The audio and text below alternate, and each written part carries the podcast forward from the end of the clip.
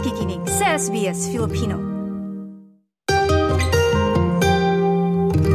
Lagi rin tanong sa atin dito na ipapadala sa SBS Filipino ay, ito, alimbawa ba na ako'y kasal pa sa Pilipinas? Oh. Eh, pwede ba akong mag-apply dito ng partner visa? Or halimbawa na in love ako dito sa Australia, pwede ba? Di ba? Ah, Yan yung sasagutin oh, natin. At syempre, dahil Thursday ngayon at um, uh, tuwing Thursday, kami nakakasama tayo uh, once a month na expert of the month. At naku, eh, dahil one year na ngayon ng trabaho, visa at iba pa, eh dapat special din yung ating kasama oh. ngayon. At walang iba, yung isa sa mga una nating kinukulit dito sa trabaho visa at iba pa sa SBS Filipino, si Miss M. Tanag, ang Registered Migration Agent mula sa Bridges um, uh, Immigration Law Solutions. Magandang umaga, Miss M. Good morning po. Nako, welcome sa studio uli. Oo, at finally, nakita na natin si Miss M ng personal. Hindi Oo. na lamang natin siya naririnig. Oo, kasi parang last 2020 pa yata, Miss M, yung huli mong punta dito. Yeah, it's been ano? a while. Dahil nga pag-uusapan natin yung tungkol sa um, uh, partner visa Maridel, eh number one na tanong, Miss M, marami ba talaga talagang uh, kumukuha, bawa ikaw, marami ba sa yung mga kliyente na partner visa ang ang uh, laging uh, parang ia-apply ninyo, nila para sa inyo hin- kino-consult Actually, um, with our company, pinaka-forte namin talaga ang partner mm. visa, lalo na yung mga complicated na mga partner visa application. Ito pala, it's Parang Facebook status. it's complicated. Ito tama-tama pala oh. si Miss M ang ating kausap. Eh, Miss M, sagutin mo nga yung unang tanong na yan. Kasi di ba um, maraming madali lang si Maridel kasi parang madali yung padali nito. Lang, oo, straightforward. At mas mura pa dati. Ngayon, madami ng pagbabago. Oo, at diba? saka, nung panahon na yon hindi siya gaanong, um, mahirap mag-apply ng partner visa or uh, um, spouse visa kung uh, magkalayo ang edad ninyo, kung magkaibang lahi. Yung sa akin, ang, ang pinaliwanag ng immigration officer sa Pilipinas, walang gaanong patut patanong-tanong at paligoy-ligoy dahil uh, napatunayan ko na magkakilala kami ng matagal na panahon at uh, magkapareho kami ng pinanggalingan. So hmm. magkakilala pa kami bata pa lamang. Childhood sweet. Pero Miss M, halimbawa naman yung mga partner visa na dumating dito sa oh, dito sa Australia, bawa tapos dito na in love pero yung pala may kasal pa sa Pilipinas. Number one, yan po ba ay po pwede? Actually, yes sa Pilipinas kasi ang problema sa atin, wala tayong divorce, di ba? So, mm-hmm. para sa mga Pilipino na may asawa na before, the only way you can remarry is kung namatay yung dating asawa mo or naanal yung, yung kasal mo. Ngayon dito sa Australia kasi, hindi lang naman yung mga spousal or yung mga married na relationship ang kinikilala nila. Pati yung tinatawag nating de facto relationship. So, yung de facto relationship is two people who are in an exclusive relationship with each other and are living together na parang mag-asawa without being legally married to each other. So parang live-in setup sa atin sa Pilipinas. Mm-hmm. And ang kagandahan dun sa de facto relationship is you can still be legally married to somebody else and you will still be allowed to apply for a partner visa despite that. Naku, sandali. Pero, go ahead. Pwede po ba kayong magka-live-in ng isang buwan tapos mag-apply na? Actually, for de facto relationship kasi, dapat prior to application ng visa, 12 months ay magka-de facto relationship mm-hmm. na kayo nung sponsor mo. Yung 12 months na yon um, hindi naman kailangan na all the time ay magkasama kayo. Having periods of living apart is acceptable under the law as long as you can justify why you have to live apart and during the time na you are living apart, the relationship is still continuing pa rin. So, mm-hmm. halimbawa sa atin sa Pilipinas, may mga applicants na pupunta dito on a visitor visa And then dahil three months lang yung visitor visa nila, they have to go out again. So yung periods na nasa labas sila ng Australia and then pag bumalik sila, counted pa rin yun towards the 12 months. Oh, so pwede naman pala. Ako parang natutuwa ata yung mga mga ano sa sagot ni Miss M. Pero may caveat po ba yan, Miss M? Kasi 'di ba syempre um, uh, pwede pero ano yung mga dapat mapatunayan dun sa relasyon na yun? Actually, the first thing they need to remember is to ano, um, document their relationship kasi kailangan nilang patunayan ang relasyon nila is de facto at hindi bilang mag-boyfriend-girlfriend lang. So, merong apat na aspeto ng relationship na tinitingnan ng Australian immigration um, in deciding your partner visa application. So, unang aspeto yung tinatawag nating financial aspect. The second is yung nature of the household. The third one is yung social aspect ng relationship. And the fourth one is yung nature of commitment ng mm-hmm. applicant at saka nung sponsor. So, kung ikaw ay pupunta ka lang sa Australia or magli-live-in kayo ng 12 months, pero kung hindi mo naman i-document yung, yung pagli-live-in nyo na yon it won't make a difference. Kailangan, this, bukod dun sa 12 months na yun, nakadocument din yung evidences nyo to prove na in de facto relationship talaga kayo during that 12-month period. So, parang walang pinagkaiba sa spouse application dahil kailangan mo ring patunayan na tunay kayong mag-asawa, hindi po ba? Actually, ang pinagkaiba nung sa um, spousal relationship at de facto relationship is yung sa mga under spousal relationship, hindi nila kailangang i-meet yung 12 months of living together. Ah. Kasi halimbawa, nagpakasal kayo today. Kung gusto mong mag-apply ng partner visa bukas, pwede na kasi kasal na kayo at the time of lodgement. Unlike with de facto relationship na dapat na-meet nyo yung 12 months of living together prior to application, not unless exempt ka dun sa 12 months of living together. Kasi may exemption din dun sa 12 months na yon. Mm, Para so, ibig sabihin, utang sa bahay may cooling off period. Oo, hindi, mo, hindi pwedeng basta-basta. Baka naman banggit ni Miss M, 12 months. Baka naman kasi nga nabanggit mo, isang buwan pa lang gusto na agad Oo. mag-apply. Eh, 12 That's months right. pala yung minimum na parang pagsasama nga po. Ano. Nabanggit nyo doon, Miss M, na halimbawa hindi, di ba, hindi pa anal, di ba, sa, ano yun nga, sa Pilipinas. Pero halimbawa, kailangan ba, may mga pagkakataon ba na, bawa, complicated yung case, tapos bis, min- minsan kailangan, ah, kailangan mong i-anal talaga. May mga ganyan po ba ding cases? Actually, hindi naman. Kasi ako sa mga clients ko, um, mahal kasi magpa-anal ng kasal sa Mm, Pilipinas naku, at saka napakatagal ng proseso. So, minsan, mas practical pa na hintayin mo na lang na maging Australian citizen ka then mag-file ka ng divorce kaysa mag-file ka ng, ng annulment. Kasi sa Australian um, visa application naman, Halimbawa, hiningan ka ng evidence na talagang hiwalay na kayo nung, nung asawa mo dati. Kung wala kang mga annulment documents, pwede kang magawa ng statutory declaration. Explain mo lang na ganito yung situation, ganito yung nangyari, na ko-confirm mo in writing na until now, hindi pa rin kami nagkakabalikan ng asawa ko at talagang totally ay tapos na yung relationship namin. So normally, immigration will accept that.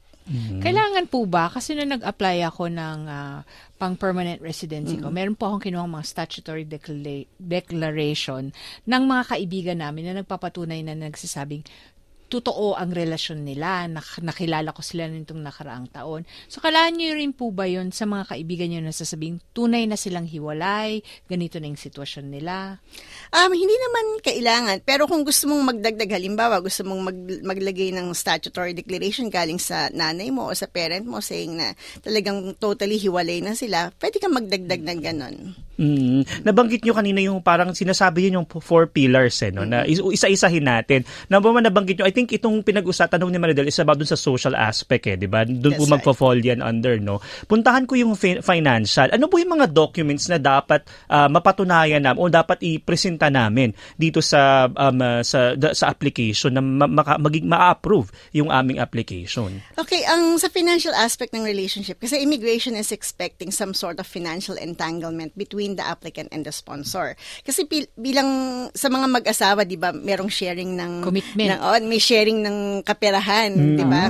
So ganun din sa de facto relationship. So ini-expect ng immigration na meron kayong uh, joint assets, joint liabilities and how you are pooling your resources together to pay off your living expenses. Limbawa, uh, meron ba kayong joint assets? Meron ba kayong utang na magkasama, di ba, sa mga credit cards? Meron ba kayong joint account o paano nyo ba pinagsasama ang pera nyo para ibayad sa mga living expenses? So, it is very important na nakadocument yon. A lot of people, they don't have joint assets and joint liability, especially do sa mga pumupunta dito sa Australia on, on visitor visa kasi syempre mahirap namang makakuha ka ng housing loan or credit card or car loan from a bank na naka-tourist visa ka. So the easiest way to document it is by having a bank account. So, gusto ng immigration makita yung transactions. They don't care whether you have big income or um, malaking savings. Ang gusto nilang makita doon yung transactions, the ins and out of money. Tsaka halimbawa, yung mga padalang pera sa Pilipinas, kung yung sponsor mo nagsusuporta sa pamilya mo habang nandito ka sa Australia. So even those money remittances can be used as evidence as well. Kasi minsan, no, pag visitor visa ka, hindi ka pwede magtrabaho. So, pa, kailangan patunayan na sinusuportahan ka ng partner mo. That's right. Kasi, kumbaga, when you say something to the department, it needs to be backed by evidence. So, for example, you came here on a visitor visa. So, understandable, wala kang work right. So, you cannot work. So, kapag sinabi ng sponsor mo na, I'm supporting her financially from the time she arrived here until now, ngayon ang immigration, nasa ang evidence to prove that? If you're just giving cash to the person, walang paper trail. There's no way for you to prove na binigyan mo ng cash cash yung, yung applicant. Hindi pwedeng picture na inaabot yung pera. Hindi Ano, pwedeng pa- Paano ganun. kung bawiin Oo. yung pera? Pero kung kung may bank account kasi, pag nag-transfer ka ng, ng pera dun sa bank account ng applicant, meron siyang paper trail, merong, merong movement ng pera na documented. O di kaya yung pagpapadala ng pambili ng ticket para Oo. papunta. Pati yung yeah. mga ganan, yung mga bank statements, halimbawa, um, binili mo ng ticket yung applicant o kaya naman baka in-access niya yung, halimbawa binigay niya yung card niya sa applicant tapos ina-access niya sa Pilipinas. So yung mga transaction, makikita nila na ginawa sa Pilipinas. So may paper trail. Hmm. Puntahan ko po yung social aspect balikan ko. No? Isa yun sa binanggit ni Maridel kanina yung statutory declaration ng mga kaibigan o ng, ng mga ah, mahal sa buhay, magulang. Ano pa po yung mag magpapatunay doon sa social aspect naman na yun? Okay, dun sa social aspect of relationship kasi, it is um, expected na you are showing your relationship to your social circle sa iyong mga family and friends. So, ang ang mga, actually ito yung pinakamadaling i-document sa lahat kasi dito yung mga pictures, social media Social media. accounts. Um, if you get invited sa mga social events, yun, pwede mong gamitin as evidence kapag nagta-travel din kayo together, pati yung mga airline tickets and hotel bookings. All those things can be um, used as evidence. Oo, pati yata yung mga I love you, parang mahal, good night, yung mga ganyan. Kumbaga yung status update. Oo. Naku, kung mga dalawampung taon na yun nang nakalipas, parang tulad ko, dadalhin mo yung mga album mo, tapos papakita mo. Oo, yung mga may photo album. Pero siguro naman yun, yun ano na, no? hindi na. PDF. Facebook na lang. Oo. Actually, Facebook is a very good ano, tool in documenting Mm. the social aspect ng relationship. Hindi naman kailangan na i-post mo lahat. Pero syempre, ano lang, just um, give a snippet of the relationship through your Facebook account. Nabanggit niyo po yung Facebook. Kailangan ba, bawa yung public siya tapos madaming nag-like or I mean, may mga nag-comments. Gan- Maganda bang ano din yun, strong evidence yun? O pwedeng parang, kasi di ba may private doon na kayo lang, ikaw lang makakita? Or ideally, dapat i-public mo yung ano? Actually, hindi naman kailangan naka-public. Um, kasi sa ang assumption is, when you post something in Facebook, all your friends will see it. So, Hmm. yung mga nasa social circle mo, kung gusto nilang i-like, they can like. Kung ayaw nila, ah, hindi. Walang Pero comment. at least they can see it. And alam ng mga tao na in relationship ka dun sa sa sponsor mo. So parang ipipicturean niyo po yun na pinost nyo na parang in You can, public. you Ganun can yung screen ano. capture it, yes. Mm, And then, as pwede mo siyang evidence. i-compile. o i-friend mo yung immigration officer. Actually, they, they yung can name. see it. They can see it. Oh, so pwede na lang, ah, kasi chine-check nga nila, Ah, no? they can, they can Kahit naka-private account ka. I think so. I think they can. Because Hmm. um, may mga clients ako na iba yung name na ginagamit nila sa Facebook. Pero nakikita pa rin sila ng immigration. Hahanap, ano? Matindi Stalker. pala, ano niya. Tapos, uh, nab- nab- nabanggitan yung dala- ah, dalawa na po yun, yung social and financial. Yung dalawa pa po, ano pa po yung mga pwedeng dapat i, i mapatunayan o yung mga ebidensyang dapat ready? Okay, so yung, yung, second, yung third naman is yung nature of household. So, yung sa nature of household, kailangan yung patunayan na you are living together bilang magpartner.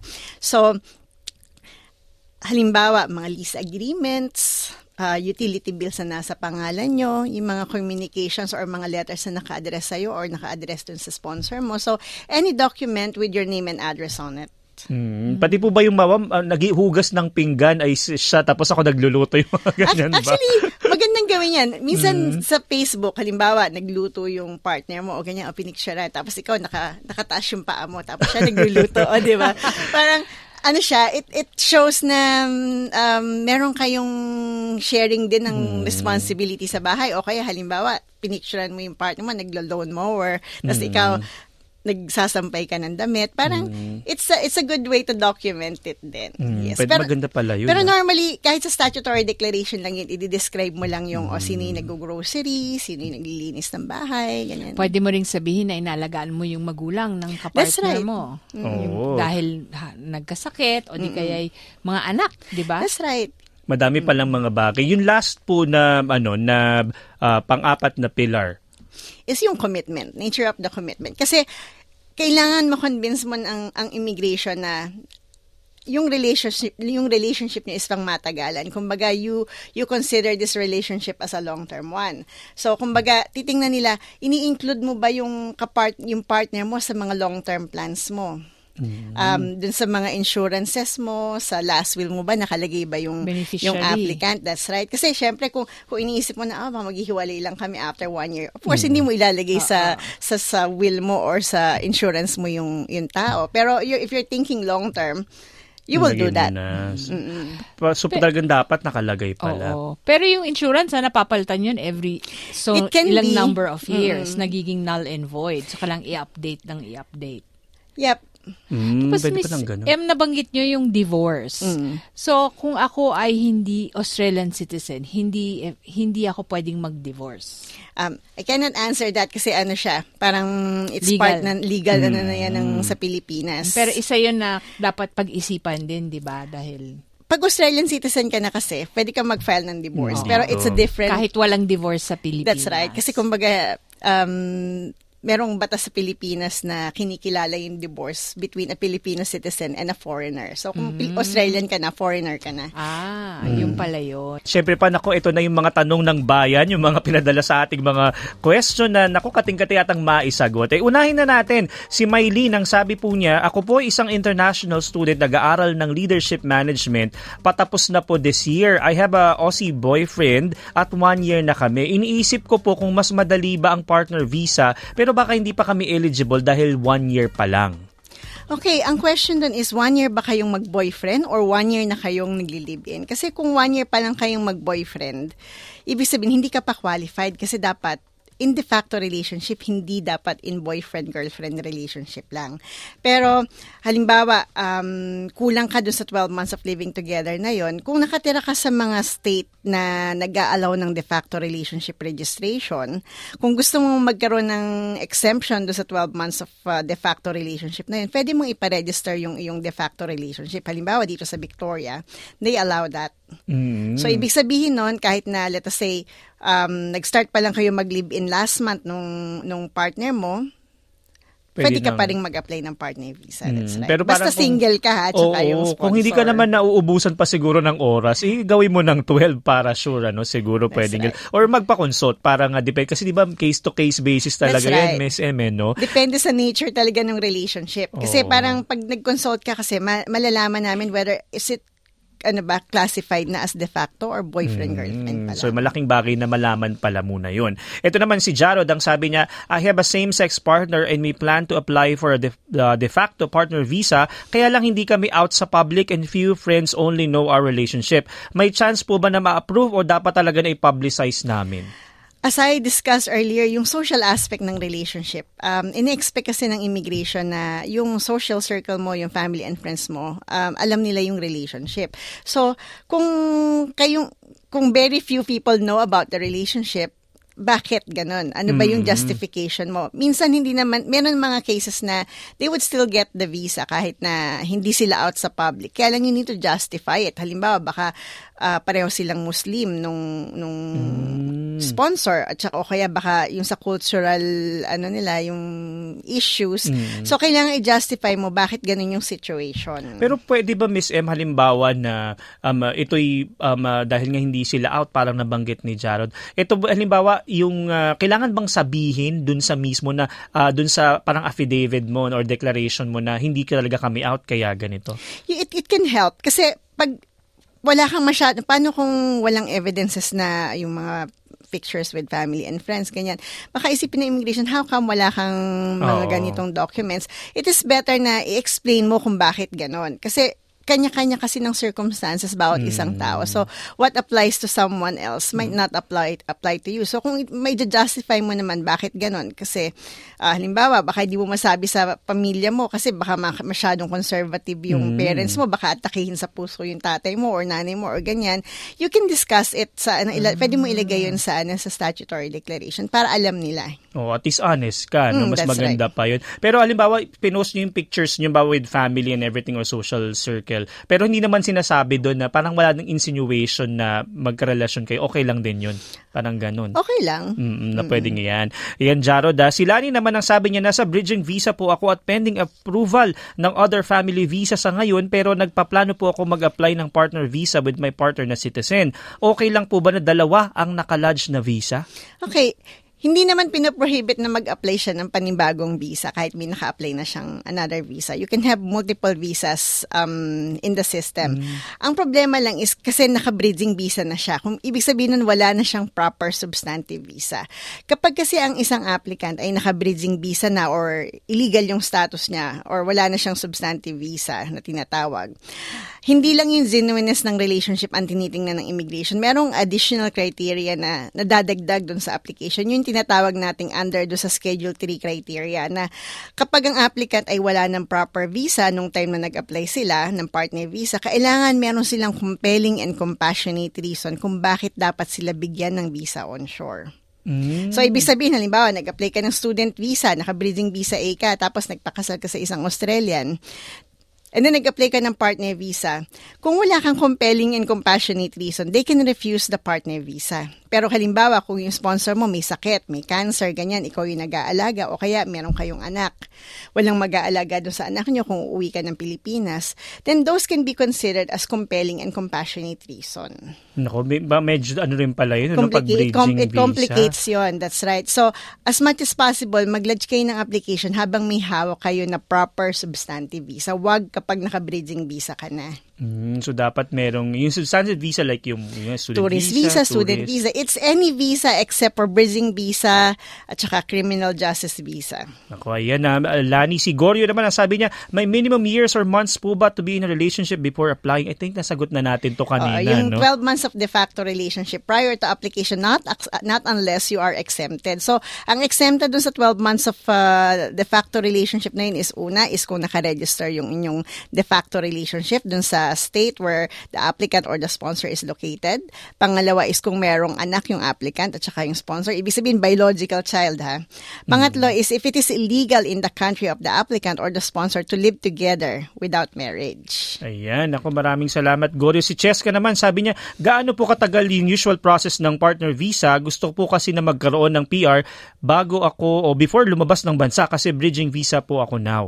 Okay, processing time kasi it varies a lot um, minsan mabilis, minsan matagal din. Like the fastest one we um, we had is about mga one month. Ang average ang average recently is mga three months to six months. Pero ang problema is yung mga lumang application, yun ang mas matagal. Yung mga prior to pandemic. Pero nung pandemic time, lalo ngayon, mas mabilis ang pag-process ng partner visa. Pero yung mga lumang application, marami pa rin nakapending until now. Mm, nako, pasensya na po sa, may madami pa ito at di natin na maubos na tayo ng oras sa ngayon. Pero tatry natin ito last na lang. Sabi niya, dapat po ay papakasal kami ng partner ko pero hindi na tuloy at nag-student visa na lang pero 40 years old na po ako. May opportunities pa ba for me at may pasok may pasok pa ba ako sa timeline kung itutuloy ko sa skills visa? Okay, 40 years old. Ang student visa walang ano, wala naman siyang age limit. Kaya lang you have to think na mag-aaral ka dito sa Australia ng minimum of 2 years. Pag natapos yun ng edad mo, nasa 42, 43 years old ka na. Kung ikaw ay mag-skilled migration, um, whether it's employer-sponsored or independent, merong, uh, merong, merong age limit yun na dapat ang age mo is below 45. So, you need to be aware na meron kang very small window to apply for permanent residency. So, ibig sabihin, kung hindi ka makakapag-apply ng permanent visa bago ka mag-45, you will lose that chance. Naku, ano pala yan ha, Jessamy, dahil dahan-dahan ka din mag-isipan mo yung ano, magpakonsulta ka. Yes, um, uh, Miss M, parang panghuli na lang, um, ano po yung payo niyo lalo na sa mga apply ng mga partner visa tapos yun nga may mga um, uh, issue na medyo complicated yung mga cases katulad nung bawa kasal pa sa Pilipinas. Panghuling payo po ninyo. Um, it is better to consult with a professional before you do anything. Kasi um, minsan may mga maliliit na information that can make or break your application talaga. At saka, um, document your relationship as much as you can. Um, I always always tell my clients, kung may ginawa ka, will it, ask yourself, will it leave a paper trail? If it's gonna leave a paper trail, you have to pick up the trail. Ayan. Ako maraming maraming salamat Miss M Tanag na as always. Naku, hindi po to itong huli dahil makaka, makakapiling pa yan si Miss M sa mga susunod pang buwan dito naman sa SBS Filipino. Ayan si Miss M Tanag, ang Registered Migration Agent mula sa Bridges Immigration Law Solutions.